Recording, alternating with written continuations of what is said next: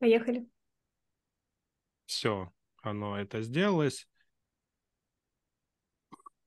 Не можешь минимизировать зум, когда я это делаю. Ладно. А, меня видно, меня слышно? Да. Отлично. Здравствуйте, дорогие друзья. У нас новая рубрика нашего замечательниц, замечательного, самого лучшего подкаста «Пес заходит в пещеру».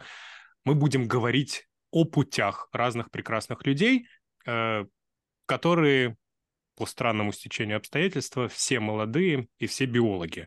Посмотрим, о чем думают те, кто уже специалист, но еще в середине начала пути.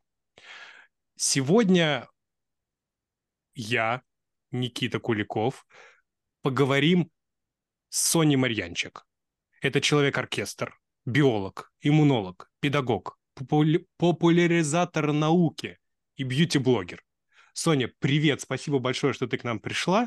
Скажи, пожалуйста, ничего ли я не забыл?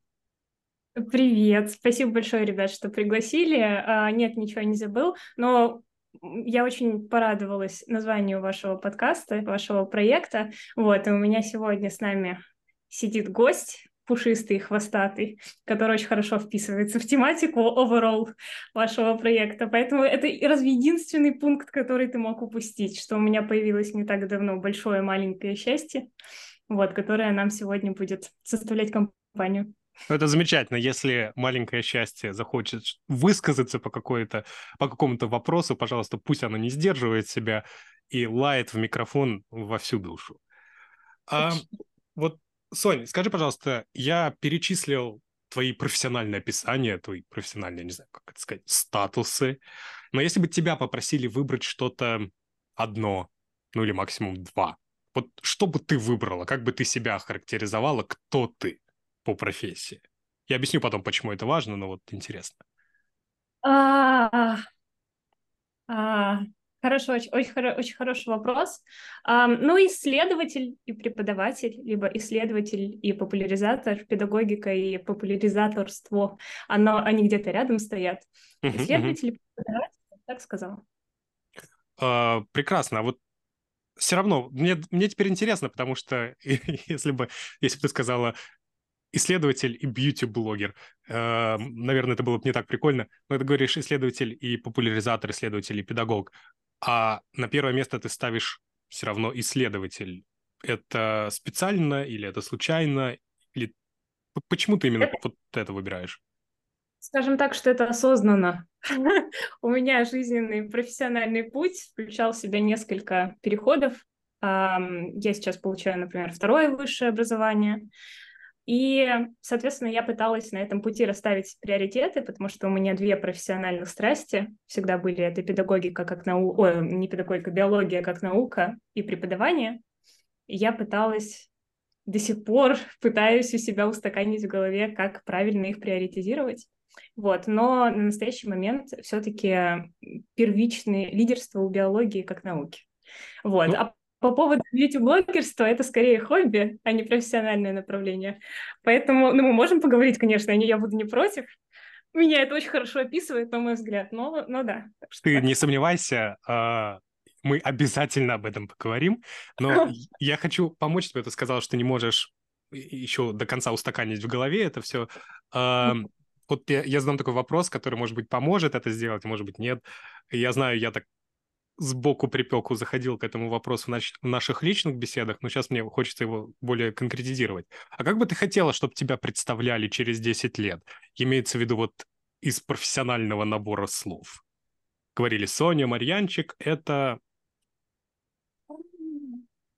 Исследователь-иммунолог. То есть в первую очередь исследователь-иммунолог, да? Я, я думаю, что да. Потрясающе. Ты пришла в иммунологию как в науку с биофака МГУ. Вот скажи, пожалуйста, когда ты подавала документы на биофак, ты как себе представляла вообще биологию? О, а, я очень люблю про это рассказывать. я никак мы, не Мы с удовольствием послушаем. А, ну, в общем, когда я подавалась... Давайте начнем с того, что я родилась в Архангельске, не в Москве. В Архангельске не развито научное направление. Никак. По-моему, даже до сих пор пытаются что-то потихоньку начинать, но, по-моему, даже, даже сейчас не особо. А, когда я заканчивала школу, я понимала, что я шла от противного. Я понимала, что мне неинтересна медицина, я не хочу работать с людьми. Я делала поправку, я очень уважаю медиков, но я всегда делала поправку на их а, трудовые будни, обыденный день, распорядок. Я понимала, что это не мое. Я не хотела ветеринарию, какие еще направления есть? А, Тимирязевка, агро хозяйственное направление тоже не мое. И, соответственно, пожалуй, я поступила в МГУ, потому что, во-первых, это МГУ, конечно же, я в него поступила без проблем. А во-вторых, потому что МГУ дает э, вот этот вот гэп небольшой. Первые два года ты изучаешь предметы общие, и молекулярную биологию, и немолекулярную биологию. И у тебя есть возможность выбора кафедры на конце второго года или на, в начале третьего года. То есть у тебя еще есть эм, время для маневра, для того, чтобы понять, что есть что, какие у тебя жизненные приоритеты, что тебе больше интересно. Вот, поэтому биологический факультет, как что-то наиболее размытое, непонятное и интригующее, оказался моим выбором. Это, это очень интересно. А, ответ. А, Ой, так, а, кто из нас? Кто из да, нас? Да, да, а, такой маленький уточняющий вопрос я бы хотел задать. Ты сказала, что твой выбор, он остановился на МГУ, во-первых, потому что это МГУ, круто, и потом э, описала там, структуру курсов биофака очень коротко о том, что там такие общие курсы, э, ты проходишь самую разную биологию в течение первого-второго курса, однако в МГУ существует несколько факультетов, которые так или иначе связаны с биологией. Mm-hmm. Это и биоинженерия, и биоинформатика, это и биотехнология. Не уверен, что она была, э, когда мы поступали, но все же. Это и фундаментальная медицина, и почвоведение, и психология, и биофак. То есть как минимум шесть факультетов, там можно еще географов, как-нибудь геологов. А, нет, наверное, геологов нельзя. Но, Химиков общем, можно. И, да, и ты остановил свой выбор на биофаке. Почему? А, здесь достаточно простой принцип, но смотри, Почвоведение мы убираем по принципу агрохозяйства. Наверное, почвоведы и ландшафтные дизайнеры сейчас на меня сильно за это могут нехорошо высказаться, но это для меня это было примерно около одного и того же. Как человек, а, который ушел с факультета почвоведения, скажу, что в этом нет ничего предосудительного.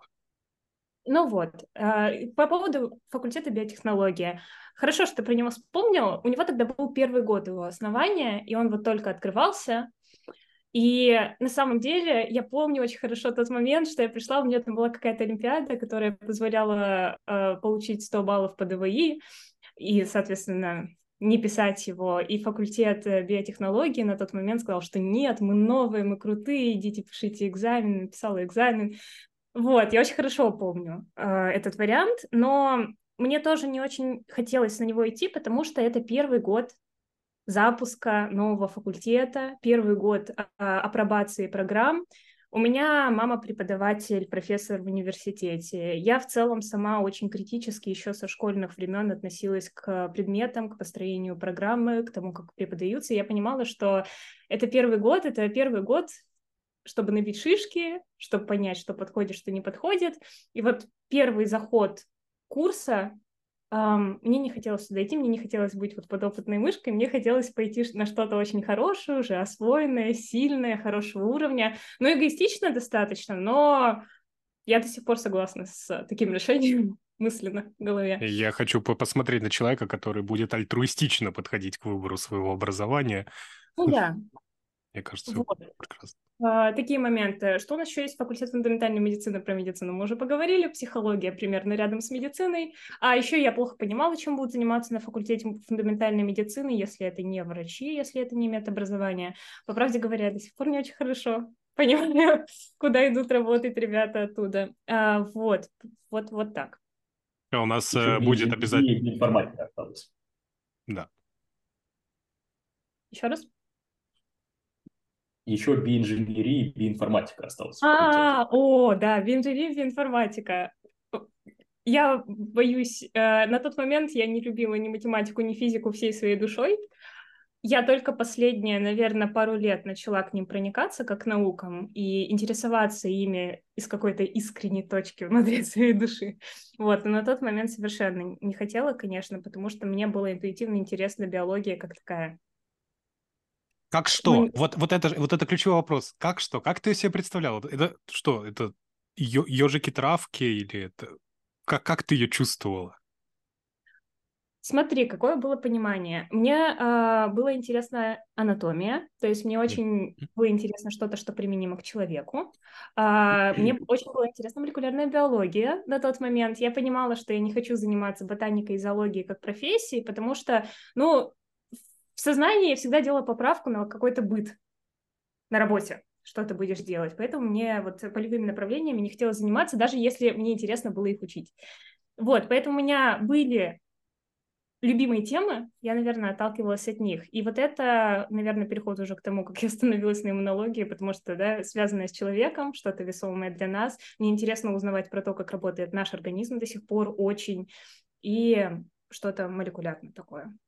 Вот, вот сказала, что мелкомоторная, обожаю мелкую моторику, просто мне приносит это какое-то невероятное удовольствие. Может быть, у меня есть немножко ОКР, но, но да, мне очень нравится такая работа. Вот. А, ты так подошла ответственно. Я вот я себя вспоминаю, когда я с третьего раза пришел на биологический факультет, или со второго, не знаю, ну, получается, с третьего раза пришел на биологический факультет. Вот ничего не поменялось с того момента, как я там в школе учился. Я как не понимал, что такое биология, так и тогда не понимал.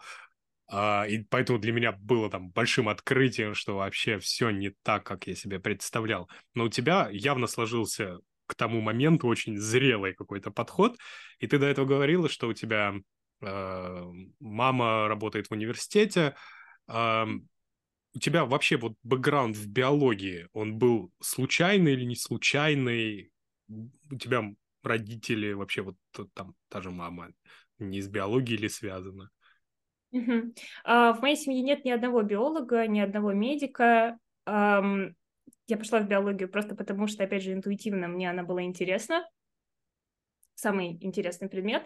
Единственное, что я очень благодарна своим родителям, что они меня перевели в лицей, в химико-биологический класс с 8 класса, с 8 по 11 я там училась, где очень как раз дали хорошую основу биологии, химии, подготовили к поступлению, все эти дела. Мне кажется, это очень-очень важно для поступления и для построения будущей академической траектории.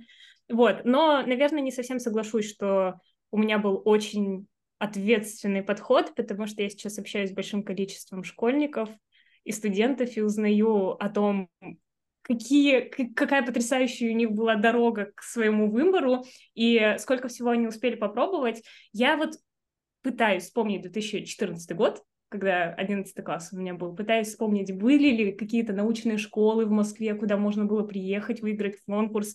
По-моему, по-моему, такого не было. По-моему, только с нашего университетского времени, ближе к выпуску, началось развитие вот этого профориентационного направления, научпопа, а площадок для школьников. Я так завидую настоящим школьникам, просто дико. Они выходят со всех летних школ на уровне, ну, лаборанта-исследователя в лаборатории. Это вот. отвратительно.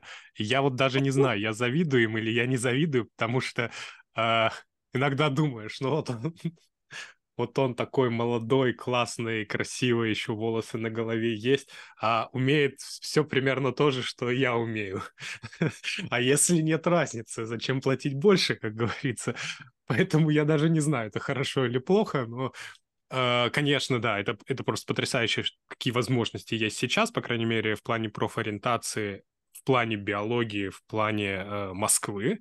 Тут надо сразу закинуть ветку, что это явно не всегда работает на уровне регионов России. Но в Москве это, конечно, очень сильно развито, и всем бы, конечно, брать с этого пример. С другой стороны, опять эти концепции Э, которые у меня в голове никак не укладываются, с одной стороны, что дети становятся более взрослыми, с другой стороны, что наоборот увеличивается инфантилизм, я никак не могу это примирить у себя в голове, как это все работает. Ну, вот так вот.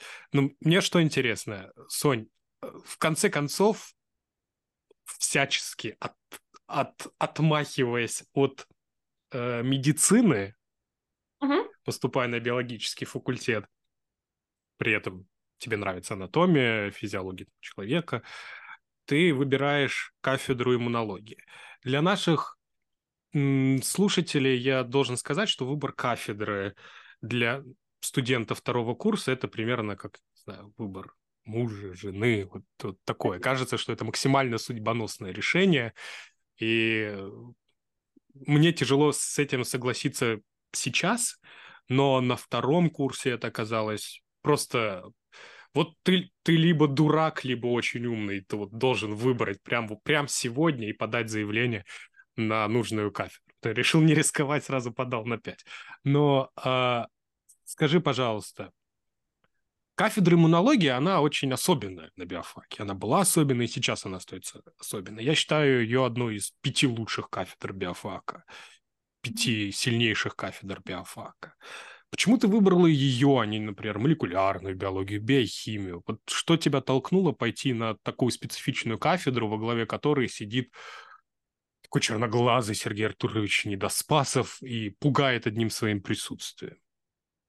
А, ты знаешь, на момент выбора кафедры у меня было два желания. Это высшая нервная деятельность, потому что мне мозг интересен, и иммунология. И я просто поспрашивала, поузнавала уровень разви...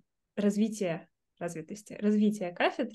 Я слышала не очень хорошие отзывы о высшей нервной деятельности по поводу, по поводу оснащения, по поводу э, интереса обучения там. Я в итоге не ходила туда на лекции, не было такой временной возможности, наверное, ну и потом иммунология захватила, поэтому я не могу сказать, насколько это правда, правда соответствует действительности. Также я тоже знала, как и ты, что кафедра иммунологии, она очень сильная на биологическом факультете, и мне очень-очень нравится, я очень ценю эм, качественное образование, требования, высокие требования, поэтому для меня это важно, чтобы развиваться, чтобы я понимала, что я буду развиваться самостоятельно. А что касается молекулярной биологии, биорганической химии, других сильных кафедр, это, опять же, вопрос интереса и вопрос своей интуиции, потому что даже сейчас, изучая молекулярную биологию, я понимаю, что мне вот именно молекулы, как они взаимодействуют друг с другом, не так интересно, как э, интересно видеть какой-то глобальный фенотип. Мне кажется, со стороны научного мышления это немножко как это сказать, наивная, эм, наивность мышления, что, что-то вроде того. Потому что, конечно, от маленьких, мелких молекулярных взаимодействий в итоге зависит глобальный фенотип, который мы видим, явление, которое мы изучаем. Вот. И достаточно эгоистично хотеть попасть в ту область, где ты сразу же можешь это увидеть, поработать с мышками и вот что-то мелкое увидеть сразу же на big scale, на, в, на большом формате. Вот, но тем не менее, это так, как оно есть, я до сих пор придерживаюсь этого же мнения, этих же интересов. Вот так. Хочется oh. видеть что-то глобальное, работая с чем-то маленьким. Вот мой коллега по лаборатории, он иммунолог, он постоянно об этом говорит, э, поэтому ты, в общем, не одна такая, вот он тоже говорит, вот у меня образование иммунолога, у меня образование иммунолога. Поэтому я ваши вот эти молекулярные процессы, вот это вот все мне не интересно. Мне вот интересно, куда клетка побежала и какой рецептор она э, показывает на поверхности. Так что это нормально. А, а, слушай, Соня, у меня есть к тебе один уточняющий вопрос. Он был вызван комментарием Саши о том, что кафедра иммунологии, она входит в топ-5 сильнейших кафедр биофаков, с чем я в целом согласен. По и мнению Саши. По мнению Саши, по моему мнению, и я думаю, по мнению Сони тоже. Однако, мне было бы интересно услышать твой топ-5 э, лучших кафедр биофака. И я не думаю, что ты, э, возможно, не можешь назвать их сходу, но как бы немного подумав, мне а... было интересно услышать твое мнение. Я помню вот молекулярную биологию, э, помню, что на нее вроде как было очень сложно поступать. Я помню биорганическую химию, я помню э, иммунологию. Вот эти вот топ-3 у меня в голове остались по сложности. А, как я могла забыть? Физиология человека и животных. Тоже очень сильная кафедра, на которой очень жестко учат, но качественно. Вот, ну, пожалуй, у меня будет топ-4. Мне вот просто интересно, как сюда попала биорганическая химия. Я помню, что на нее было сложно поступить, и что там вроде бы здорово учат. Это то, что я помню. Саш, к тебе такой короткий вопрос. Насколько сильно топ Sony пересекается с твоим топом? Ну, он у меня пересекается ровно на одну кафедру иммунологии. А, ну и молекулярной биологии на две кафедры.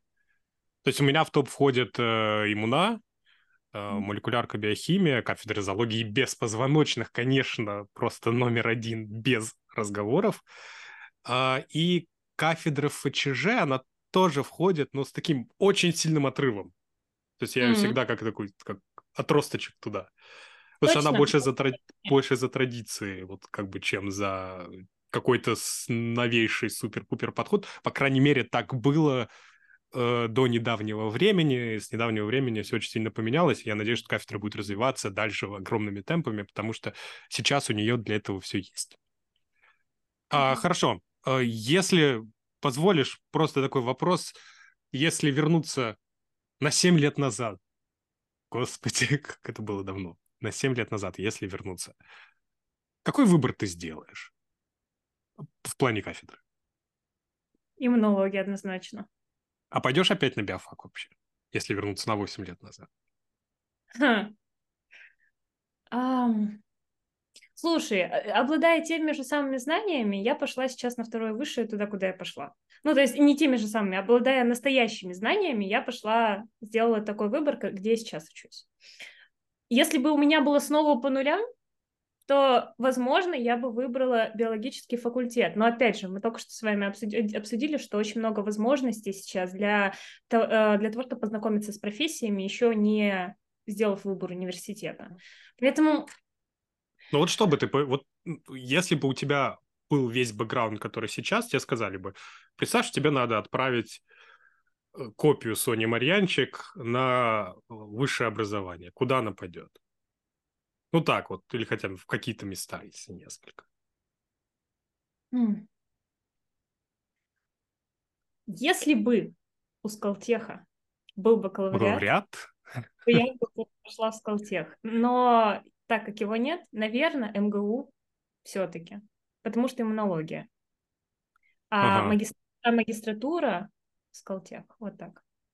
Это, это хороший вопрос, э, и я к нему хочу плавно так перейти ну, как минимум, то, что ты сейчас находишься в Сколковском институте науки и технологий, а, то бишь в Скалтехе, говорит о том, что ты, наверное, таки в биологии не сильно разочаровалась, по крайней мере, ну или не призналась себе в этом. А, и в иммунологии в частности, потому что, я так понимаю, твой путь и в Скалтехе, он иммунологически направлен. Скажи, пожалуйста, ты вообще за академию больше или за индустрию? Лично за академию. Я себя вижу в академии. А, в биологии не разочаровалась совсем. У меня не было ни одного периода, когда я бы разочаровалась в области своей деятельности. Вот. Ну, ты счастливый человек, на самом деле. Ну, как да. А для... Мои пять минут разочарования прошли 20 минут назад, да. А для слушателей просто маленькая поправка, почему мы так скачем тут между разными заведениями. Саша говорит о возможном разочаровании. Я начинала с МГУ, получила бакалавриат, закончила в МГУ. Потом у меня был пивот. Я пошла в магистратуру в педагогический университет. Мы уже говорили, что у меня две большие страсти — это педагогика и наука, биология. И, соответственно, после я поработала пару лет в эндокринологическом научном центре, и потом пошла снова в магистратуру в Скалтех уже на биологический профиль. Да, мы обязательно поговорим про скачок в сторону педагогического образования. Не сможем упустить этого, конечно. А, хочется Саш, спросить... А можно один коротенький вопрос, уточняющий? Мне было интересно конечно. спросить его, э, спросить Соню. Ты сказала, что академия лучше, чем индустрия, во всяком случае для тебя. А можешь немного поподробнее объяснить, почему? Почему твой выбор, он пал в сторону академии, а не в сторону индустрии? Потому что для многих слушателей это может быть не очевидно. Да, а, могу. Я занимаюсь достаточно активно профориентацией и много разговариваю с людьми о том, какие бы у них приоритеты, какие у них настоящие приоритеты в жизни и что для них больше подходит, академия или индустрия. И есть несколько параметров, которые я выделяю как важные для вот этого осознанного выбора. Первое — это то, насколько ты хорошо, положительно относишься к рутинным процессам, к повторению одних и тех же протоколов, или тебе важно творчество в работе. Творчество в том плане, что ты можешь и сам что-то придумать, попробовать, и менять различные методы, с которыми ты работаешь. В индустрии рутины больше, рутинных процессов. Тебе ставят задачи сверху, а, есть там определенные дедлайны и так далее. В академической среде таких рутинных процессов их поменьше. Конечно, есть дедлайны. Конечно, тебе нужно будет докладывать свои результаты. Естественно, тебе нужно, мы статистику знаем, что да, как минимум три раза получить э, воспроизводимые данные. Но все-таки здесь помягче рамки, чем в индустрии. Также, что меня прельщает в академии, это в том, что ты сам свободен распоряжаться своим временем чаще всего. Да? Э, это приводит и к переработкам, но и имеет свои бонусы и плюсы. Вот. А второй очень важный момент, который, возможно, я должна была поставить на первое место, это свое понимание результата. На работе важен результат или не важен результат. А если вот для тебя, Никита, важен результат, то скажи, пожалуйста, первый вопрос к тебе. Важен ли тебе результат? И если важен, то что для тебя результат твоей работы? Вот так мы неожиданно просто взяли и развернули интервью в обратную сторону. Ну, интересно. Да, почему? Э, почему бы и нет? А, да, для меня важен результат, тут однозначно. А, что для меня значит результат? Ну, тут можно ответить по-разному на самом деле. Если мы говорим с формальной точки зрения, что такое результат, то результатом является, смог ли я публиковать, там, скажем, мои исследования в хорошем журнале, стали ли они цитируемыми и так далее. Это формальная сторона вопроса. Но если говорить про а, то, как я сам чувствую, что такое результат, это скорее удовлетворение от да. того, что ты сделал. Вот, и что тебе принесет удовлетворение? Что тебе принесет удовлетворение? Опубликованная статья или что-то другое? А, опубликованная статья может принести некоторое удовлетворение, как минимум потому, что ты сбросил себя бремя дедлайна, бремя нагрузок по поводу его, ее написания. Однако я бы сказал, что скорее удовлетворение мне принесет тот момент, когда я пойму, сам пойму, что действительно получилось сделать что-то интересное, как бы сдвинуть границы знаний в некоторой области на миллиметр. Вот. Uh-huh. Это и приносит мне удовлетворение. Это и является результатом с неформальной точки зрения. Понятно. Вот для меня результатом, который, от которого я получаю удовлетворение, что очень важно на работе, а, это может быть просто удачно поставленный ПЦР с красивыми, яркими, ровными полосочками, без всякого мусора. А, я получаю удовлетворение, как я уже сказала, от мелкой моторики.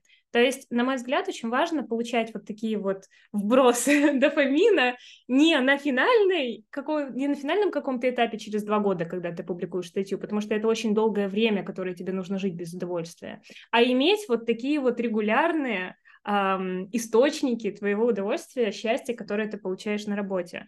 Если задача, если твой результат — это какой-то продукт полученный, законченное исследование, когда ты получаешь что-то на руках, видишь что-то вещественное, что ты знаешь будет использоваться потом и очень важно для людей, то это часто это черта людей, которым ближе индустрия, потому что они хотят продукт. Для них результат — это продукт. Это не какая-то работа, это не отработанный протокол, это не один выполненный шаг, а это физический продукт. Поэтому, так как в академии физический продукт — это скорее это редкое событие, им может быть в академии очень тяжело. Вот. А... а думаю, что я свою мысль донесла, но надеюсь, по крайней мере. Да, но... спасибо. Э, прости, что тебя перебил. Э, спасибо за твой ответ. Я думаю, что действительно донесла свою мысль. И я, видимо, не до конца правильно ответил на твой вопрос, потому что, исходя из моего ответа, складывается впечатление, что я ближе к индустрии, хотя я так же, как и ты, ближе к академии. И да, наверное, я просто не до конца его понял, и мне также приносит удовлетворение. Нет э, написанный код, например, что мой код, он заработал наконец-то, э, и я с этим справился. Это не так, потому что ты сказал, что ты получаешь удовольствие от того, что ты немножко расширил границы неизведанного и продвинулся вперед, а это границы неизведанного, это вообще не индустрия, границы неизведанного это как раз-таки академия. В индустрии тоже есть вот R&D направление, но, насколько я знаю, по своему кругозору, оно все-таки больше сконцентрировано на получении продуктов, то есть имеет очень строго очерченные рамки, а не просто так. Мы дадим вам много денег, идите, исследуйте то, что вам интересно. Может, подеремся, я не понимаю. На самом деле, а, как человек, который по большому удовольствию работал как и в академии, так и в индустрии, могу сказать, что вы вообще говорите об одном и том же, просто потому что разница между индустрией э, и академией, на мой взгляд, опять же, я тут просто третье лицо, э, здесь правильно сказала Соня, она в длительных э, целях. Но опять же, потом Соня сказала какую-то вещь, которая, мне кажется, подходит и для академии, и для индустрии. Кто запрещает в индустрии раду, радоваться каждому чистому получившемуся ПЦР? Ну, вообще говоря, никто. Вот, поэтому люди тоже это делают. Но но я скажу другое. Мне кажется, что... Должно быть три мнения, ладно? А мне кажется, что разница между академией и индустрией, она не столько в каких-то отдельных процессах и там достижения целей, а в количестве реакций на достижение каких-то вот э, целей, результатов, шагов. И, например, если человек в академической науке, он там вот пишет код, вот как Никита, он получает, что там код работает, он радуется, или ПЦР поставила Sony, получилось. Но эта радость, она, вообще говоря, мне кажется, она какая-то не абсолютная. Она является радостью только вот в рамках глобальной цели опубликовать статью. В отличие от индустрии, когда человек работает не ради вот этой статьи, которая выйдет через полгода, а ради зарплаты, прежде всего. Или продукта, который, может быть, уже идет в рынок, и уже есть какие-то постоянные, что все время в коммерции подчеркивается, какие-то промежуточные результаты. Это очень важно, потому что в науке почему-то никто не любит подчеркивать важность промежуточных результатов. И из-за этого отношения у сотрудников разные.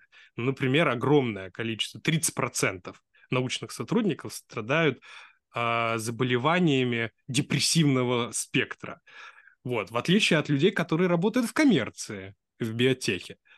Потому что в биотехе просто каждое событие – это уже радость. Мы там соберемся, презентацию покажем, там, отметим и все такое. Но мне кажется, что вы оба говорили правильные вещи. Вы молодцы. А, Саш, не да. переживай, мы мы не спорили, все хорошо. Я думаю, что мы друг. Я просто очень экспрессивно объясняла, но я понимаю, что... Так это, так это замечательно. А мы, мы же так и хотим. А по поводу депрессии ты сейчас затронул тему, которая у меня на самом деле наболевшая, и я всегда с большой радостью, радостью ее обсуждаю, могу очень долго на ней зависнуть. Это вот про там значимость, подчеркивание результатов, это про управление в академической среде и про культуру коллективного общения, да, как это называется? Это называется профессиональное общение? Нет, профессиональная этика. Ну, что а, такое, да. Управление и менеджмент, э, менеджмент, менторинг, вот, вот что я искала. Менторинг в академической среде. Свое психологическое здоровье – это тот фактор, о котором очень сильно нужно заботиться и выбирать себе группу, исследов... исследовательскую среду, в которой ты будешь работать, тоже очень осознанно. Но это, мне кажется, вообще отдельный выпуск можно делать на эту тему так. Да, я согласен, но мне все равно очень интересно, потому что мне интересно, я почему вообще, как бы мы к этой теме пришли, потому что ты идешь в Скалтех, у тебя будет диплом, в котором будет написано, что ты биотехнолог, а вовсе не биолог, а, и Скалтех создавался как именно университет, немножко так с кавычками, так с придурью, с прекрасами, который будет готовить в основном специалистов э, по западному образцу, Именно почему магистратура? Потому что для индустрии. Вот э, за рубежом, в Америке, в Европе, вот ты магистр, это значит, ты выбрал после бакалавриата не аспирантуру, значит, ты хочешь идти не в академию, а ты хочешь идти в индустрию. Стартапы, э, производство. Вот, вот ради этого Дмитрий Анатольевич Медведев э, в 2010 году, точнее, в 2011 открывал э, Скалтех.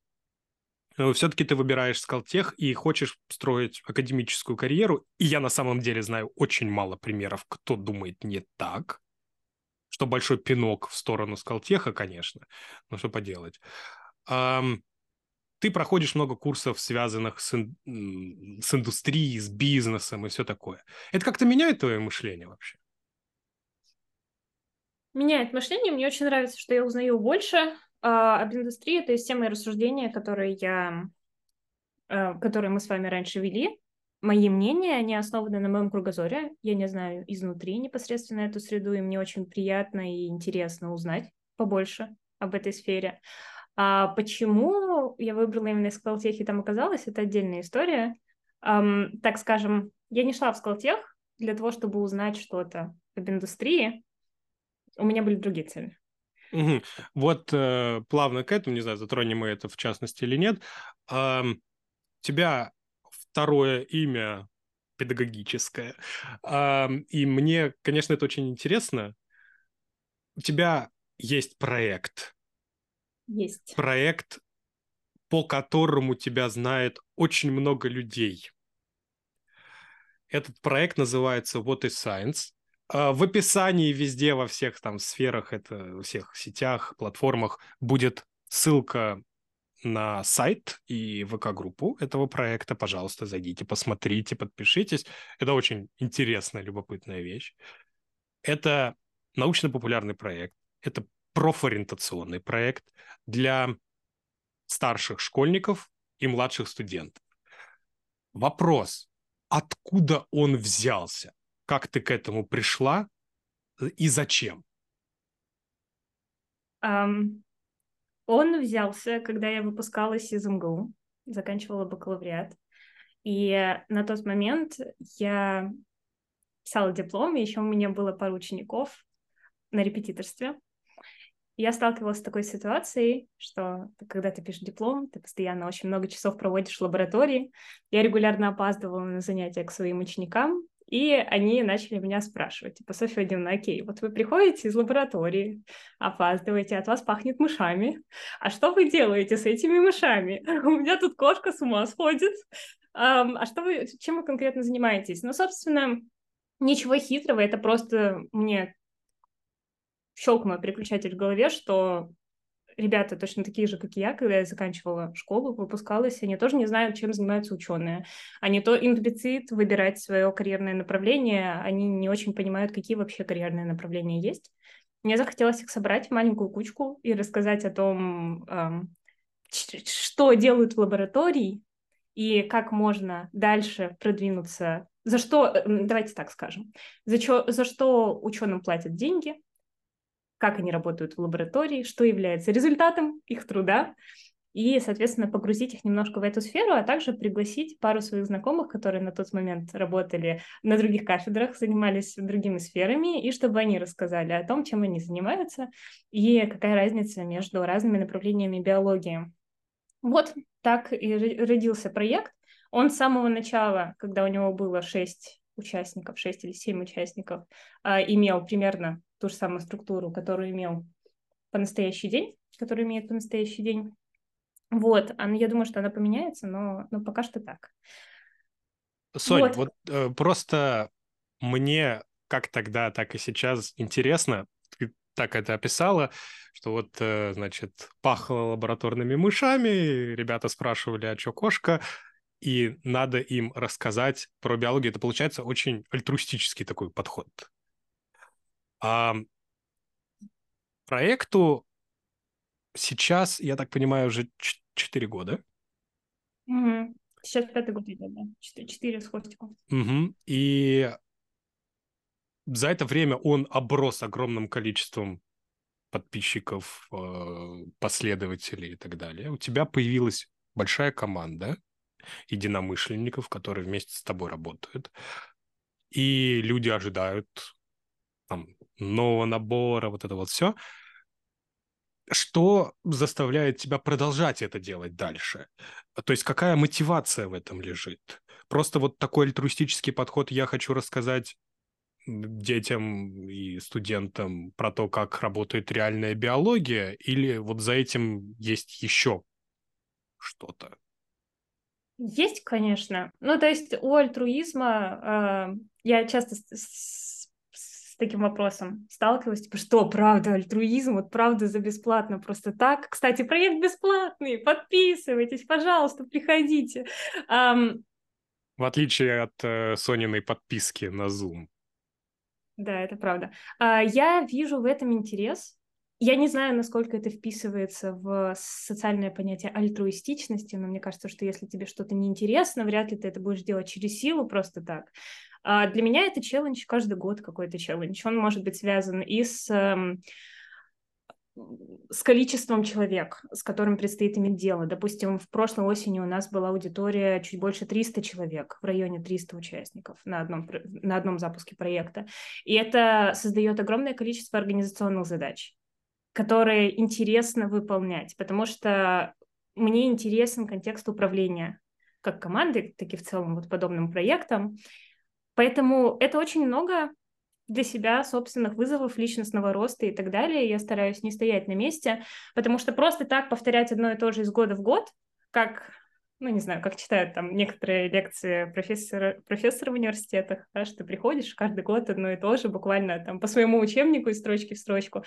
Мне хочется делать что-то другое, что-то новое, точнее, если мне что-то приедается, я стараюсь двигать дальше, развивать дальше. И, а, например, течение последних пару лет у меня было дикое желание а, дать возможность участникам проекта прокачать свой английский, я не знала, как это сделать, потому что я понимала, что, а, меня не хватит, б, у меня нет квалификации, даже если бы я хотела, неважно, как хорошо я говорю на английском языке, у меня нет образования, там, опыта в преподавании и так далее.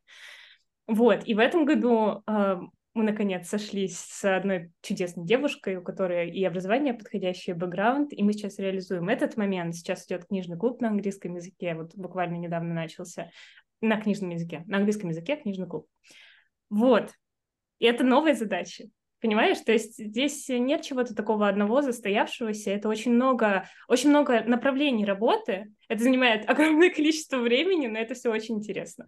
Поэтому личные челленджи, собственный рост личностный и профессиональный в педагогическом плане в том числе. Вот.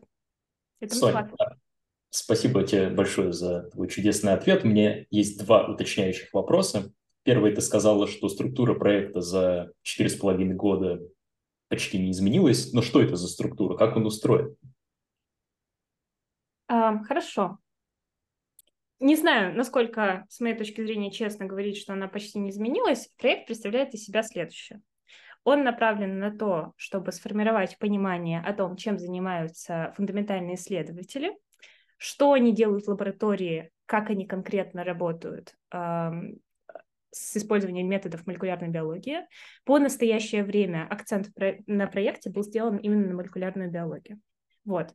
Плюс мы понимаем, что молекулярная биология молекулярной биологией, но, тем не менее, ей одной дело не ограничивается. И вторая наша задача – это развить кругозор ребят относительно направлений в э, профессиональных направлениях, которые затрагивают биологию.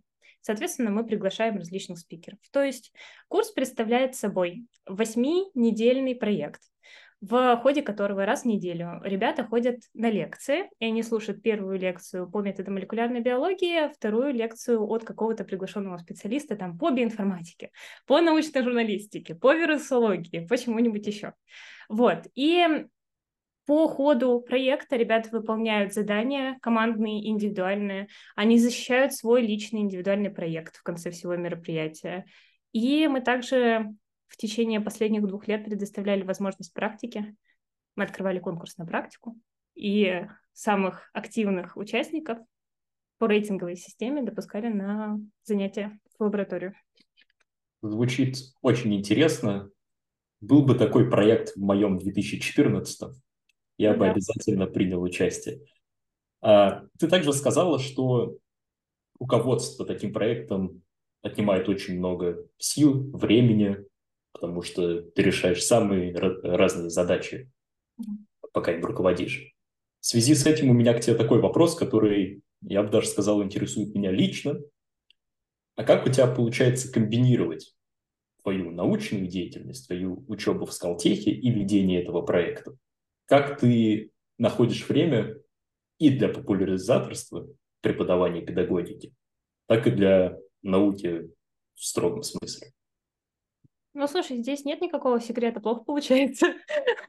24 часа в сутках у нас у каждого. А сейчас проект вот в той классической схеме, которую я описала, он не проводится.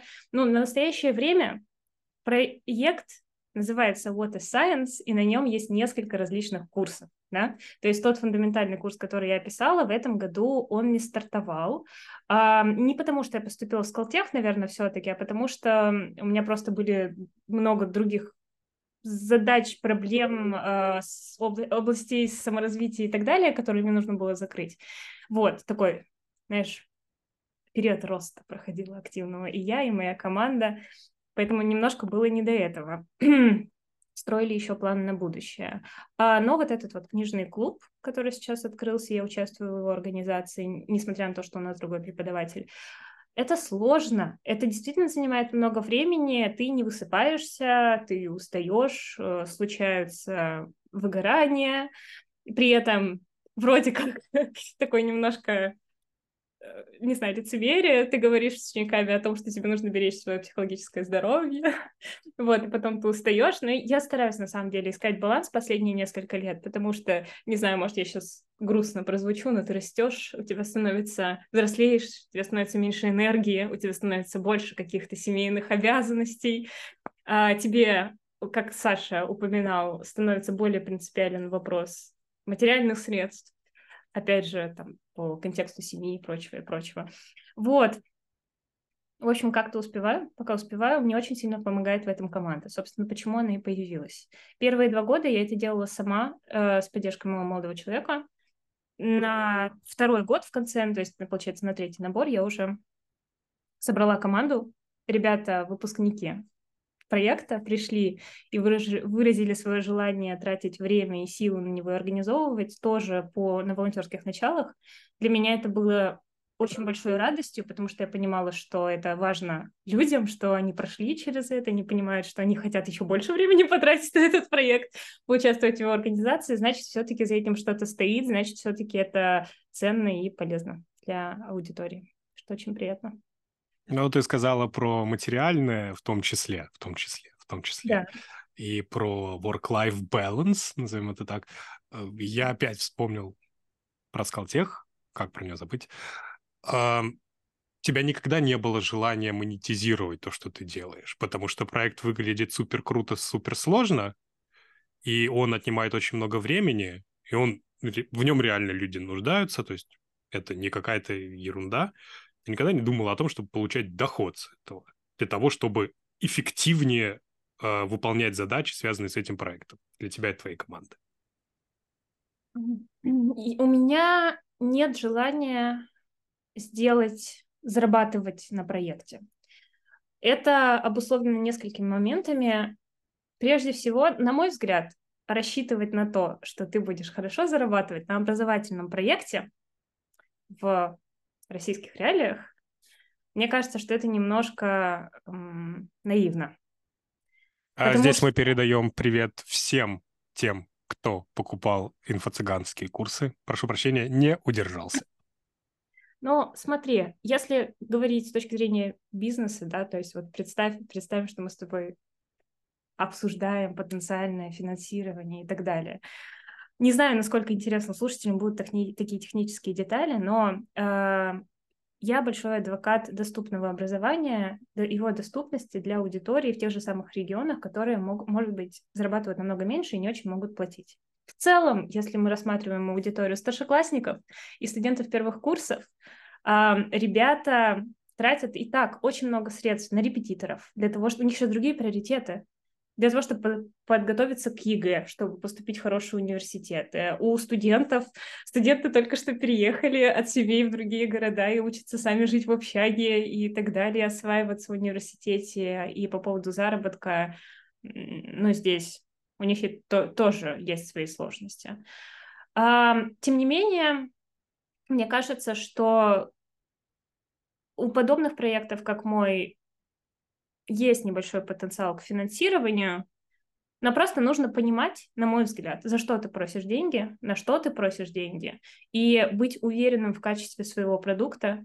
Я не исключаю, что в какой-то момент а, определенные аспекты проекта, вот и Science, могут стать платными, но они точно никогда не будут очень сильно и страшно платными, как, знаешь, курсы повышения квалификации и так далее. Потому что это моя, в первую очередь, моя философия доступности образования. Я хочу сделать внедрять это в массы. Вот. Ну, в общем, это мои рассуждения. Надеюсь, я сформулировала достаточно ясно. Максимально. Я думаю, что это тоже одна из разниц а, между людьми, которые идут в академию, людьми, которые идут в индустрию. Есть в этом какой-то маленький тонкий психологический аспект. Не знаю, не берусь утверждать. Но, by the way, uh, желаю, чтобы твой проект дальше развивался, конечно. Э, это бесспорно. И в плане монетизации я не то чтобы имею в виду это, чтобы рубить деньги с каждого поступающего, но, может быть, можно выиграть какие-то гранты, там, поддержки всяких таких прикольных образовательных проектов на разных образовательных платформах. Я не знаю, там департамент э, образования города Москвы постоянно что-то делает, и вот прочие департаменты многочисленные города Москвы, за что им, конечно, большое спасибо. Потому что если это так финансы сюда прикрутятся, то это сделает работу, с одной стороны, сложнее гораздо, с другой стороны, возможно, очень более эффективно. Не уверен. Но мне кажется, в общем, то есть это, это не, не, не будет противоречить твоей философии, в общем. По, по поводу грантов, да, с грантами есть отдельный вообще момент, контекста истории. А, хочу, если у вас в аудитории есть кто-то из ребят, кто думает о том, чтобы сделать проект, и тут сейчас меня послушал, подумал, что черт, финансирование это сложно. Нет, ребят, действительно, можно получить гранты, и сейчас, особенно в России, ну, в России, особенно в Москве, разные организации их предоставляют. Это сделать достаточно сложно, но, пожалуйста, учитывайте, что если вы берете какой-то грант, вы не просто хотите заработать, опять же, какие-то деньги себе получить, а на вас это накладывает целую кучу обязательств, по которым обязательно нужно будет отчитываться. И в моем рассмотрении грант — это источник средств на какие-то возможности, которые раньше были для тебя закрыты, но при этом, конечно, это большое количество еще ответственности. Ну, например, если бы у нас был грант, то мы бы не смогли не запустить проект этой осенью, да?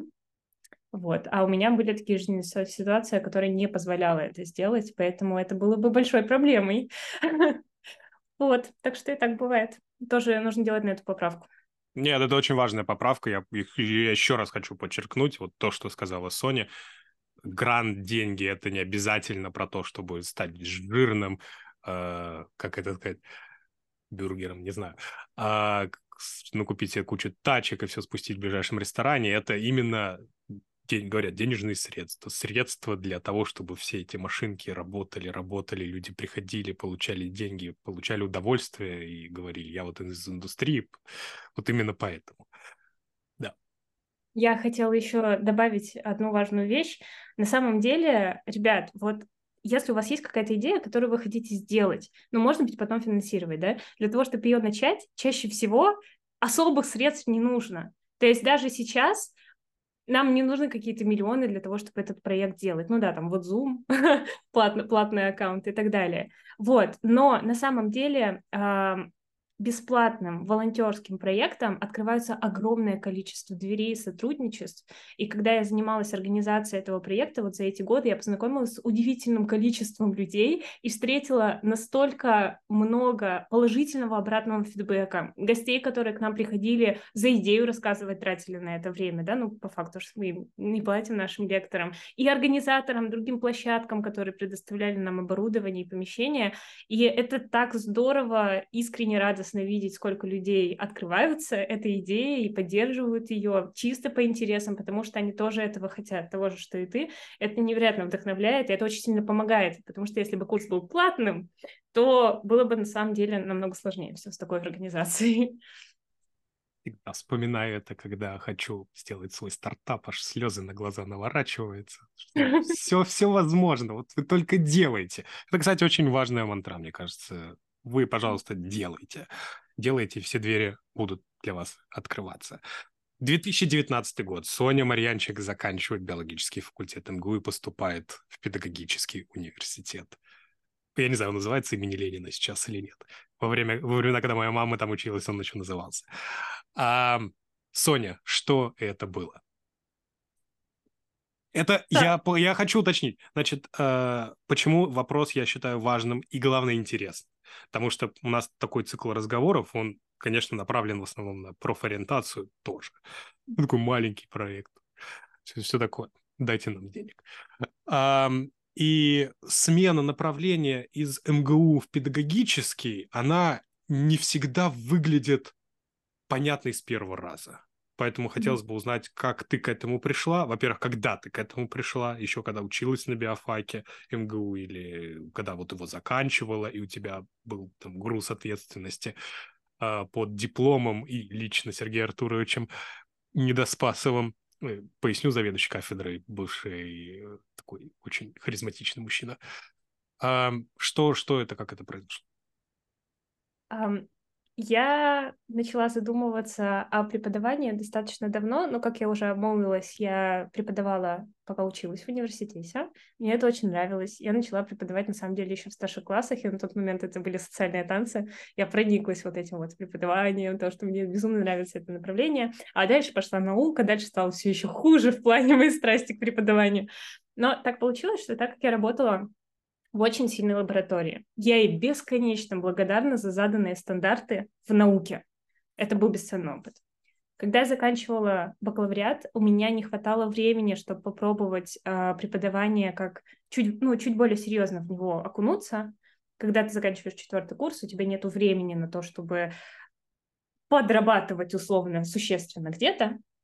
А особенно, если ты работаешь в очень сильной лаборатории, которая забирает у тебя очень много времени, тебя требует. И при этом я понимала, что у меня нарастает интерес к педагогике. Я пыталась взвесить, что я хочу дальше делать. Либо идти в магистратуру, органично продолжать это направление, оставаться на кафедре иммунологии и так далее, в лаборатории. Но я понимала, что если я остаюсь в лаборатории на, э, на этой кафедре загруз, загрузка, она будет только расти, и, собственно, ничего не изменится, или попробовать себя в профессиональном направлении в педагогическом контексте. И мне было интересно образование в плане педагогики. У меня было любопытство к педагогическому университету, к тому, что он может дать, что он может предложить. Вот. К тому же эм, офици... как это сказать, формальное, официальное образование педагога оно необходимо для того, чтобы преподавать в школах. Сейчас Саша меня перебьет и скажет, что профильных, профильных биологов тоже берут на преподавание в школы, но там есть там, тонкие моменты по поводу зарплаты, какие-то школы действительно требуют только педагогов и так далее, и так далее. В общем, э, ю- юридические моменты есть отдельные с этим. Ну вот, поэтому я думала, этот, это решение далось очень сложно сразу говорю. У меня были, наверное, два месяца, когда я каждый день постоянно крутила это в голове. Это был очень стрессовый период. И я приняла решение и сказала об этом достаточно заранее в лаборатории, потому что в МГУ есть такое понятие, как универсиада, когда студенты представляют свои работы, ну, что-то типа дипломных конкурсных проектов, что-то вроде. Если ты выигрываешь эту универсиаду, тебе дают место магистратуре, без конкурса. То есть тебе не нужно сдавать вступительный экзамен. Я понимала, что если я поучаствую в, уни- в универсиаде, если я ее выиграю, то у меня будет место без конкурса в магистратуре, а я не пойду потом в магистратуру, и это место просто сгорит. Ты не можешь по политике универсиады передать это место какому-то другому студенту, она просто сгорает. Вот, ну, считай, Саша, это был альтруистичный подход сказать заранее, о том, о своем решении, о том, что ты уходишь в другую магистратуру, но это было так на тот момент. Так что так, пошла в педагогический университет. Это Меня тоже были очень удивлены видеть, на самом деле, в МПГУ. Это очень достойный поступок, то, что ты решила освободить свое место и позволить кому-то другому попасть э, в магистратуру биофака без конкурса. Да, я, например, так не делал. Я просто пошел по месту сгорел. Да. Ну, я не знаю, я не знаю, сделала бы я это сейчас так же, Я не могу сказать. То есть я не говорю, что я бы так не поступила, что это было бы очень наивно, но это действительно было как-то так, знаешь, благородно, как принцесса. Какой-то такой подход. Вот, но я не жалею об этом. Соня, обучение в педе, что тебе дало в плане зунов, знаний, умений, навыков? Вообще, как ты его оцениваешь, вот, вот эти два года, когда ты училась педагогическом? Два года того времени были для меня невероятно плодотворными. Прежде всего в плане проекта. А, кстати, Свой... ты вот про проект напомни, пожалуйста, когда начала? Ты его начала уже когда закончила биофак? Только или за год до этого? Только что закончила биофак. Это То есть лето. это было одновременно. Ты пошла учиться в педагогический и при этом начала и проект. Проект чуть-чуть раньше, чем поступление. Ну, был. летом, да. да, да. Вот эта вот идея, это не то, что я буду делать свой диплом в педагогическом вузе. Это не такая идея была. Он появился чуть пораньше, но да. Угу, и одно... почти сразу я поступила в педагогический. А эти два года дали точку развития проекта, потому что у меня появилось много свободного времени. А еще я поработала год в прекрасной школе Летова я не знаю, правильно ли ее назвать, называть частной, но она, она очень крутая. А в плане обучения непосредственно в университете, за исключением пары преподавателей, которые мне запомнились, эм, и стиль, ну, как бы и как личность, и как качество преподавания, меня обучение не порадовало. Вот. Это Аж. касается конкретно того университета, в котором я училась, за все остальные педагогические не скажу. Разные отзывы слышала с удовольствием скажу я, но э, в целом вот э, чего не хватало? Не хватало... Ты просто до этого говорила про стандарты. Мне очень интересно, как это может быть связано, например, со стандартами твоего понимания образования после Московского университета э, педагогического. Знаешь, рисовать картину можно достаточно быстро и просто. В любом университете есть странные преподаватели, которые откровенно плохо учат, которые не готовятся к лекциям, которые, ну так скажем, немножко не в себе в силу возраста, да, разные ситуации бывают. Студенты, я думаю, меня сейчас поймут, у каждого есть топ вот странных, неадекватных преподавателей. Они есть и в МГУ, а, но просто в разных концентрациях между университетами. Вот. На мой взгляд, как я сказала, за исключением пары сильных преподавателей, вот мне не хватило таких сильных а, мотивирующих личностей в МПГУ. И еще мне не хватило того, как преподают педагогику, если можно так сформулировать. Мне не хватило преподавания педагогики. Но просто, на мой взгляд, есть такие интересные аспекты в педагогике, как манипуляции со стороны учеников, например, открытые манипуляции, есть совершенно разные люди. Вот как реагировать преподавателю, если подходит к нему ученик и говорит, что если вы не поставите сейчас оценку за полугодие 5 с плюсом, то я, ну, не знаю, порву на себе одежду и буду кричать. Да? То есть тебе не хватало практических навыков преподавания? Да, и от многих преподавателей есть такая позиция, и университетских в том числе, что вы не сможете преподавать, пока вы не начнете это делать, типа идите в школу и набирайтесь опыта. Я с этим не согласна, потому что та ситуация, которую я только что описала, она абсолютно гипотетическая, но она может возникнуть, она возникает иногда у некоторых преподавателей. И нужно о ней просто подумать, то, что она может быть, не думать, что все люди, они из конфеток сделаны и един... с единорогами дружат. Вот, мне кажется... Ну, это как-то хочется сказать, что, с одной стороны, это даже ожидаемо, потому что, ну, например, вот каждый раз, когда новый министр просвещения, а до этого образования и науки, приходит на свой пост, вот первая предъява, которую ему всегда кидают, это то, что «а когда это он там преподавал?» Преподавал после того, как свой пед закончил, там, в 78 году, и там год проработал, а потом сразу пошел уже в университет, в министерство, там, стал бюрократом потеряли связь с реальностью. Поэтому если вот эти а преподаватели-старперы уже там никогда не преподавали, то чему они, собственно, могут научить? К сожалению, это реальность жизни. Но с другой стороны, с другой стороны, я очень рад, потому что я вижу, как в Москве появляется все больше и больше школ с обновленным mm. педагогическим составом, и детей туда, детей, учителей туда берут прямо после бакалавриата. То есть открываю сайт там своей школы, боже, там модельное агентство, мальчики, девочки, все такие молодые, хорошие, румяные, опыт работы месяц. Я считаю, что это прекрасно. Но если вернуться назад, у нас такое ретроспективное интервью. Эм... Саш, э, секундочку, перед тем, как мы вернемся назад, э, мне бы хотелось добавить, что, видимо, такие прекрасные румяные они, потому что они подписаны на бьюти-блог Sony.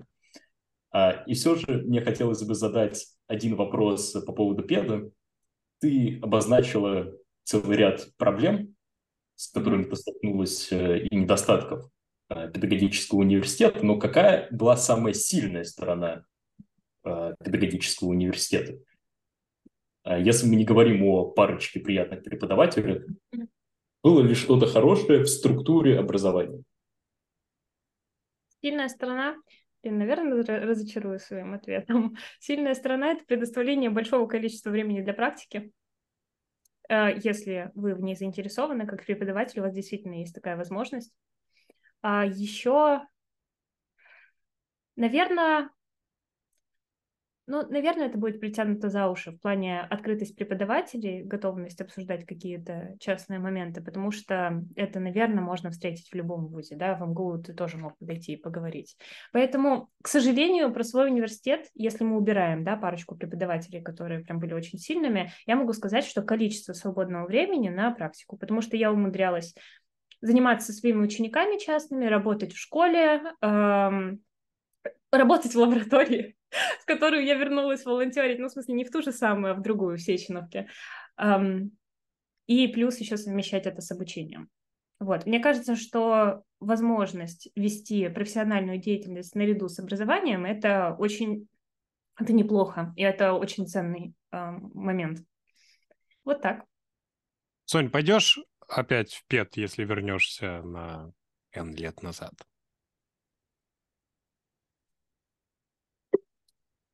Наверное, наверное, нет. Наверное, я найду возможность, ну, я бы хотела найти возможность получения вот официальных, официального документа о профессиональной переподготовке, возможно, да, не образовании. Вот. Но идти в университет за знаниями, а не за временем, наверное, нет. За временем, может быть, и да. Почему нет? Хорошо.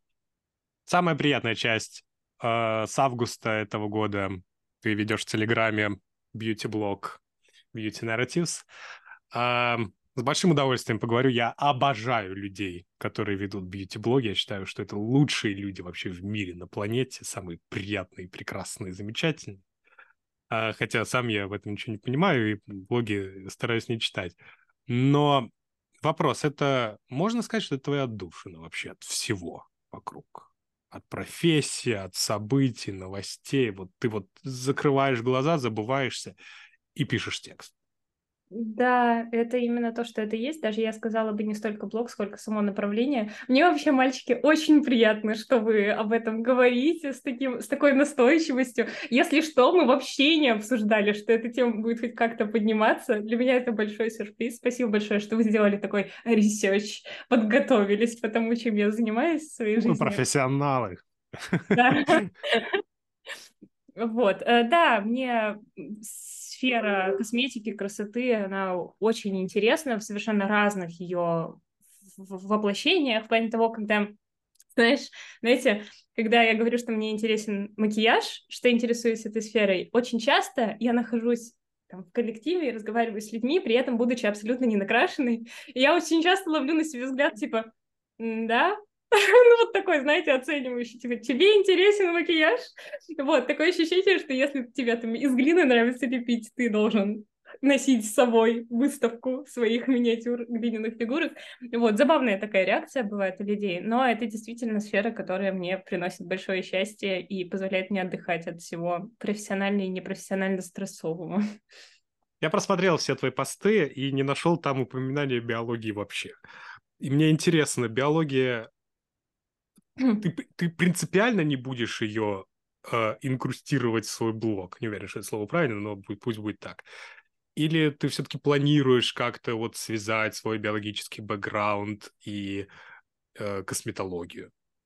Ты знаешь, ты прав, там еще не было биологии, там была физика в основном, потому mm-hmm. что бла-бла-бла, ультрафиолет и все прочее. А, но нет, у меня нет идеи, что я абстрагируюсь от биологии. Мне, наоборот, интересен контекст связи с наукой. Uh-huh, я uh-huh. не строю из себя специалиста, который а я фармацевт, и я биолог, поэтому я могу вам рассказать все, но мне интересно самой залезать в какие-то источники и искать ответ на вопросы, которые у меня возникают. Поэтому для тех постов, о которых ты говоришь, которые можно было бы связать с биологией, которые вообще затрагивают этот момент, я еще просто не дошла.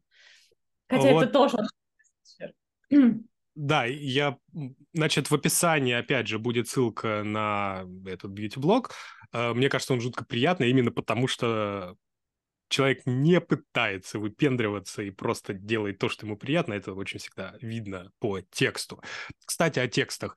Немножко в сторону вопрос. Вот э, в 19-20-х годах ты еще писала статьи, такие научно-популярные для PCR News, ага. а потом так резко перестала. Угу. А от чего? А, у меня времени не хватало.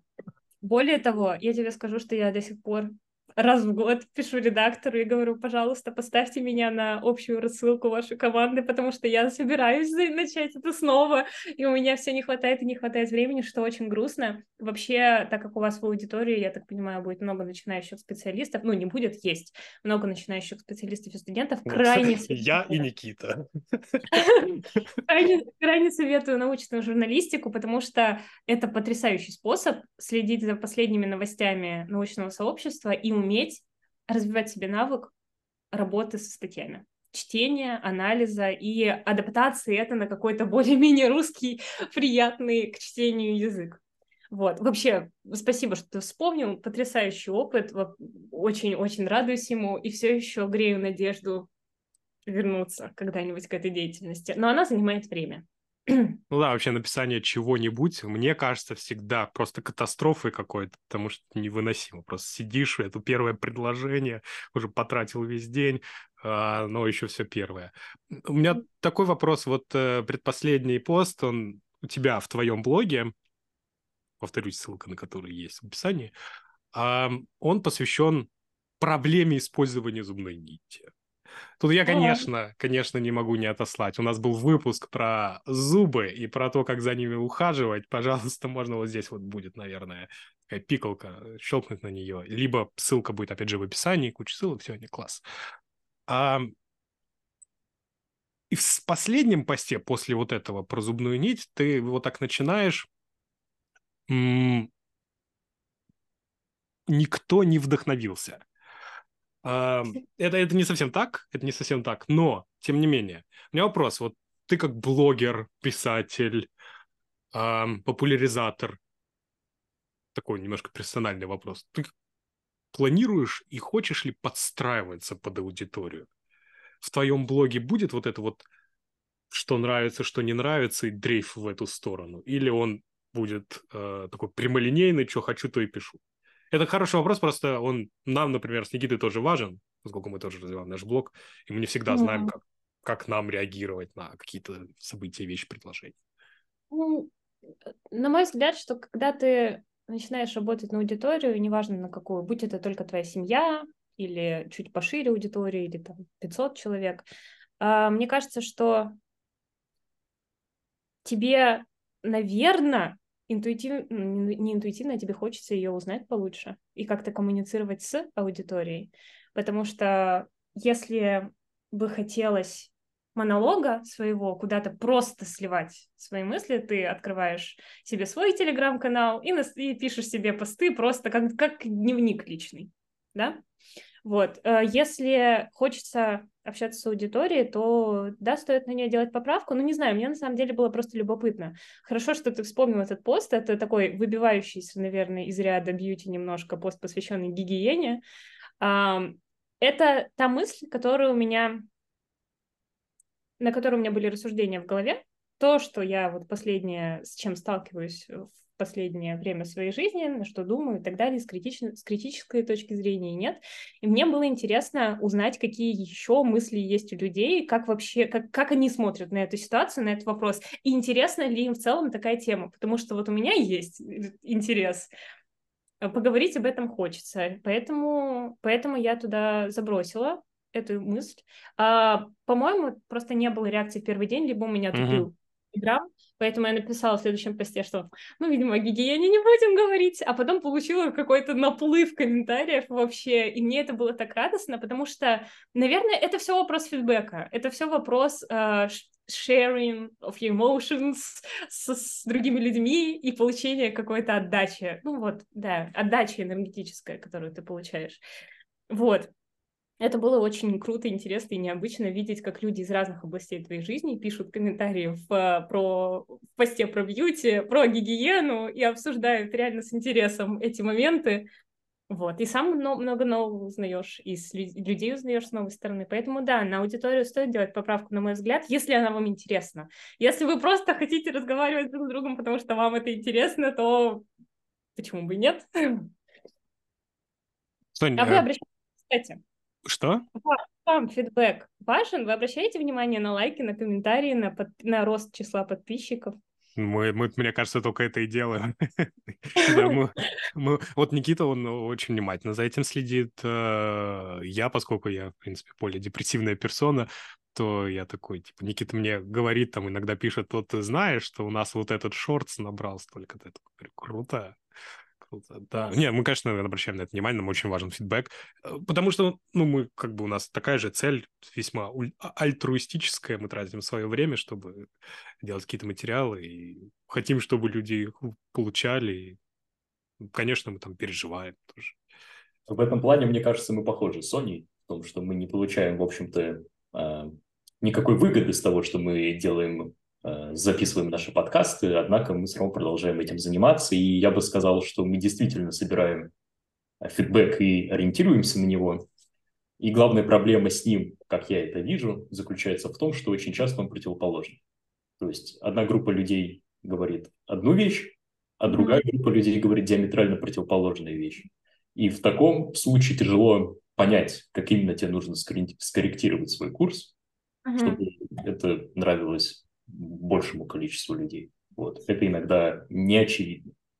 Фидбэк супер актуальная тема. Мне кажется, она красной нитью пронизывает все эм, профессиональные сферы, что мы про академию упоминали, что про просветительскую деятельность. Причем это такая недо, недооцененная вещь, э, очень сложная. Я это понимаю, очень сложно, когда ты со стороны аудитории смотришь, понять, что твое мнение кому-то вообще ценно и что тебе стоит уделить время, чтобы что-то написать или хотя бы просто лайк поставить. Но с другой стороны, когда ты в это погружаешься и когда тебе становится нужен фидбэк, ты понимаешь, что некоторые проекты только на этом и живут фактически, и что это действительно очень сильно влияет на мотивацию и на состояние психологическое людей, которые занимаются этой сферой. И даже если тебе нечего сказать, кроме очередного там «спасибо, ребята, за то, что вы делаете то, что вы делаете», вот. А разрешите мне прыгнуть обратно в науку, если, да. Если Саша и Соня, вы не против того, чтобы мы это сделали, я хотел бы задать тебе вопрос такой же, какой задавали тебе твои ученики, когда ты была репетитором. А чем ты занимаешься? В том плане, мы, в общем-то, не затрагивали, чем ты занималась в лаборатории, когда ты была студенткой бакалавриата. Uh-huh чем ты занималась в лаборатории, пока ты была студенткой а, педагогического университета, и чем ты занимаешься в лаборатории сейчас, когда ты студентка Скалтеха. В общем, а, можешь ли ты кратко описать тематику угу. для наших слушателей? Да, вполне. А, когда я была в бакалавриате, это было, наверное, странно, но самая интенсивная моя работа, но, опять же, говорю, очень сильно была а, в плане науки, но еще я училась всему очень активно, сразу очень, очень многому. А, я работала с машинной моделью рассеянного склероза, а именно я изучала биологические свойства антитела, которое было получено в лаборатории еще много лет до меня, в различных контекстах, то есть как оно работает, биспецифическое антитело, как инвитро, так и инвиво. После того, как я ушла из бакалавриата, я волонтерила, можно сказать, была студентом в лаборатории Сеченовского университета, и на тот момент, вот это был момент педагогического вуза, я сказала, что я делала 150 дел сразу, пожалуй, стоит сказать, что я училась новым техникам и отрабатывала самостоятельную работу, работу самостоятельно с протоколами, там, поиск чего-то нового и так далее. Я познакомилась тогда с Вестернблотом, который освоила очень хорошо и занималась еще дальше. Вот. И контекст был изучение рака почки человека, но я выступала больше технишином. Поэтому как бы глубже в контекст не погружаюсь. Потом, после Сеченовки, была лаборатория номер три, а, которая была в эндокринологическом научном центре. Это был тоже очень интересный опыт. К слову, что если вы хотите поменять лабораторию, наверняка это стоит сделать и приобрести новый опыт в своей жизни. Там лаборатория только открывалась. И у меня появился огромный бэкграунд в плане менеджерства лаборатории. Застройки лаборатории с нуля, закупок реагентов, в некоторых компаниях этим занимаются отдельные люди, которые называются лаб-менеджеры. Вот, это очень распространено за рубежом, что очень редко, когда исследователи занимаются этими задачами, но тоже в плане жизни, коммуникации с людьми, это выстраивает тебе хребет и учит тебя многозадачности и так далее. В плане, в контексте экспериментальном, проработала не так много, на самом деле, непосредственно с экспериментами и изучением, но это было изучение эм, определенного рака щитовидной железы и изучение гуморального ответа в ответ на конкретный антиген, набор некоторых антигенов. Вот. Вот так. А сейчас в Скалтехе у меня пока еще нет практической работы. На настоящий момент я нахожусь на фазе э, формулирования своей темы будущей работы, магистрской диссертации, которую мне нужно сформулировать самостоятельно, и обучение в Скалтехе происходит настолько активно, что мне никак не хватает времени дойти до литературы, в нее погрузиться и начать формулировать что-то ценное, поэтому это мне дает жуткий, эм, как это называть, anxiety, нервозность. Вот, но, но я надеюсь, что, что оно случится. Но это тоже будет иммунология, да? Да, конечно. Тема мне безумно нравится, поэтому... Смотри, Сонь, э, ты произнесла несколько страшных слов. Инвитро, инвиво, вестерн блот и гуморальный ответ. Могла бы ты очень кратко для наших слушателей, которые не имеют прямого отношения к биологии, пояснить, что это такое? Конечно. Инвитро это когда ты делаешь эксперименты в пробирке, то есть ты что, как, что-то капаешь и работаешь с эпендорфами либо с культурами клеток. Инвиво – это когда ты работаешь с живыми организмами, например, с мышами. А, и сейчас я, кстати, осваиваю новую область инсилика, это в компьютере, а биоинформатика, и программирование и все остальные задачи. Я так понимаю, что, Никита, ты тоже этим занимаешься. Вот. Какие еще ты странные слова сказала? А, гуморальный ответ – это... И вестерн ответ... Да, гуморальный ответ – это иммунный ответ, который осуществляется через жидкие среды организма, то есть это не какая-то активность клеток непосредственно, а разнесение иммунных молекул, антител по нашему организму через кровь, лимфу и все остальные жидкости, ну и, соответственно, эффект, который определяется этим пассивным распространением иммунных молекул по организму. Но я думаю, что с понятием антитела все знакомы уже, ковидные времена все-таки. Все даже, наверное, выучили IgM и IgG, поэтому зря я избегаю этого слова. А Western Blot — это метод работы с белками в лаборатории. А основной его задачей является идентификация, определение наличия определенного конкретного белка вашего интереса в образце. Например, если в образце сыворотки крови пациента будет присутствовать какой-то белок, мы увидим полосочку на результате, и мы будем знать, что в этом образце есть такой-то белок, значит, что-то либо нормально, либо ненормально, либо еще какой-то другой результат. Вот так. Я думаю, что нам... И вопрос какой-то получился, знаешь, биологический. Нет, нет, нет. Uh, мне кажется... что ты просветитель и учитель. Давай, объясни, ну, быстро. Не-не-не, я как раз вот сейчас вот сидел, слушал тебя и думал, что вот э, если бы у тебя были платные курсы, мы бы, наверное, с Никитой должны были записаться бы, как лаконично объяснять сложные вещи за две минуты. Вот, чего нам, э, над чем мы работаем. Да, лаконичность это не наша. Обычно это мы не наше. бесконечно долго. У нас с вами интересный тандем, кстати, потому что, ну, по поводу объяснения каких-то научных вещей лаконично, у меня это плюс-минус получается, на мое субъективное мнение. А вот когда меня спрашивают какое-то мнение или что-то рассказать, то тогда все, туши свет, поэтому я очень рада, что мы с вами столько времени разговариваем, и вы не перебиваете меня. Я не знаю, как вы потом будете все это редактировать, все эти очень просто, мы просто целиком вы, выложим вообще, без вопросов. ни секунды не, не сомневаюсь вообще, ни, ни минуточки. Никита, у тебя есть еще вопросы? Нет, у меня вопросов, которые сходу приходят в голову, у меня нет. У меня есть два вопроса последних. У меня тоже есть к вам вопрос. Давай. Окей. Кто начнет? Я? Ты, ты. Ну ладно. А, на ваш взгляд, зачем стоит будущее в вашей области профессиональной деятельности? Отвечает Никита Куликов. Ну, слушай, тут на самом деле ответить на это не очень просто, потому что, во-первых, нужно объяснить слушателям, о чем мы занимаемся. Мы никогда этого не объясняли. А, да, как интересно, я попал. Ну, давайте объясните ну, заодно, хоть я пойму в деталях. У, у нас была только очень короткая вставка о том, что вот мы а. биологи, работаем там-то и там-то, и там, с какими-то супер короткими описаниями. Угу. В чем будущее в моей области? Я занимаюсь э, филогенетикой, то есть выяснением родственных связей между различными организмами.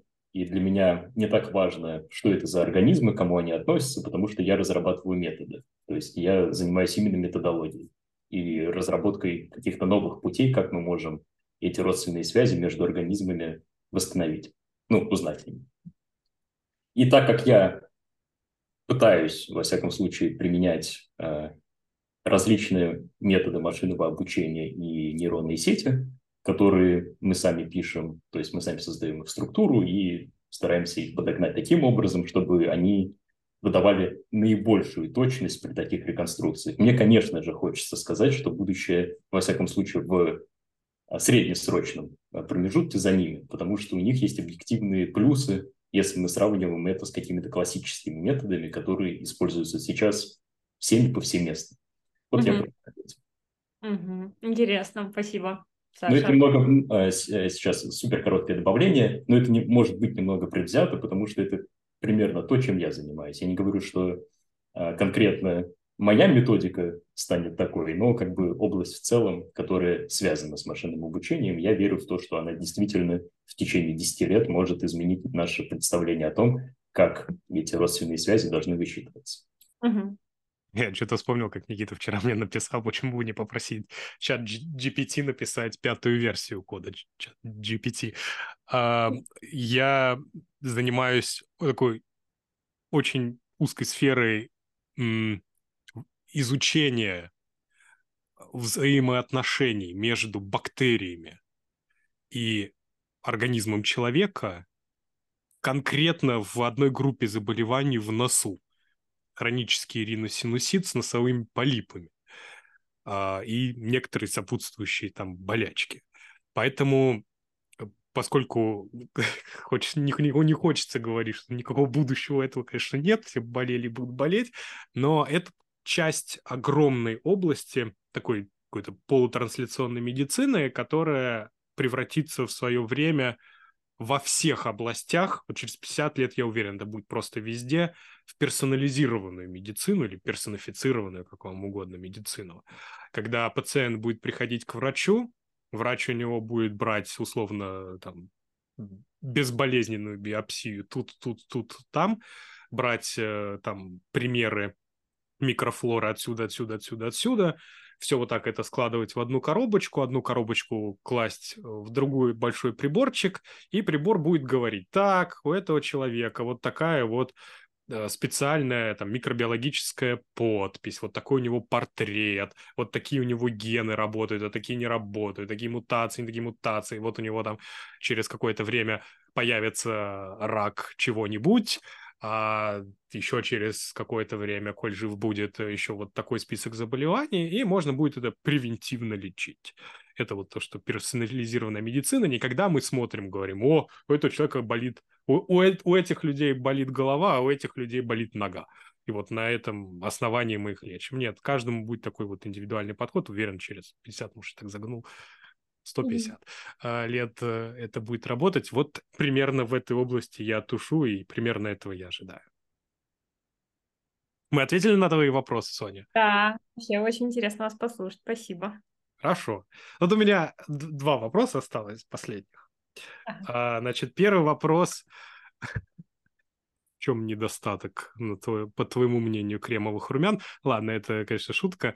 А, ты вот никогда не хотела так все бросить и заниматься косметологией, а, делом, как называется, визажизм мейкинг, не знаю, в общем, ага. стать визажистом, или произвести свой бренд косметики?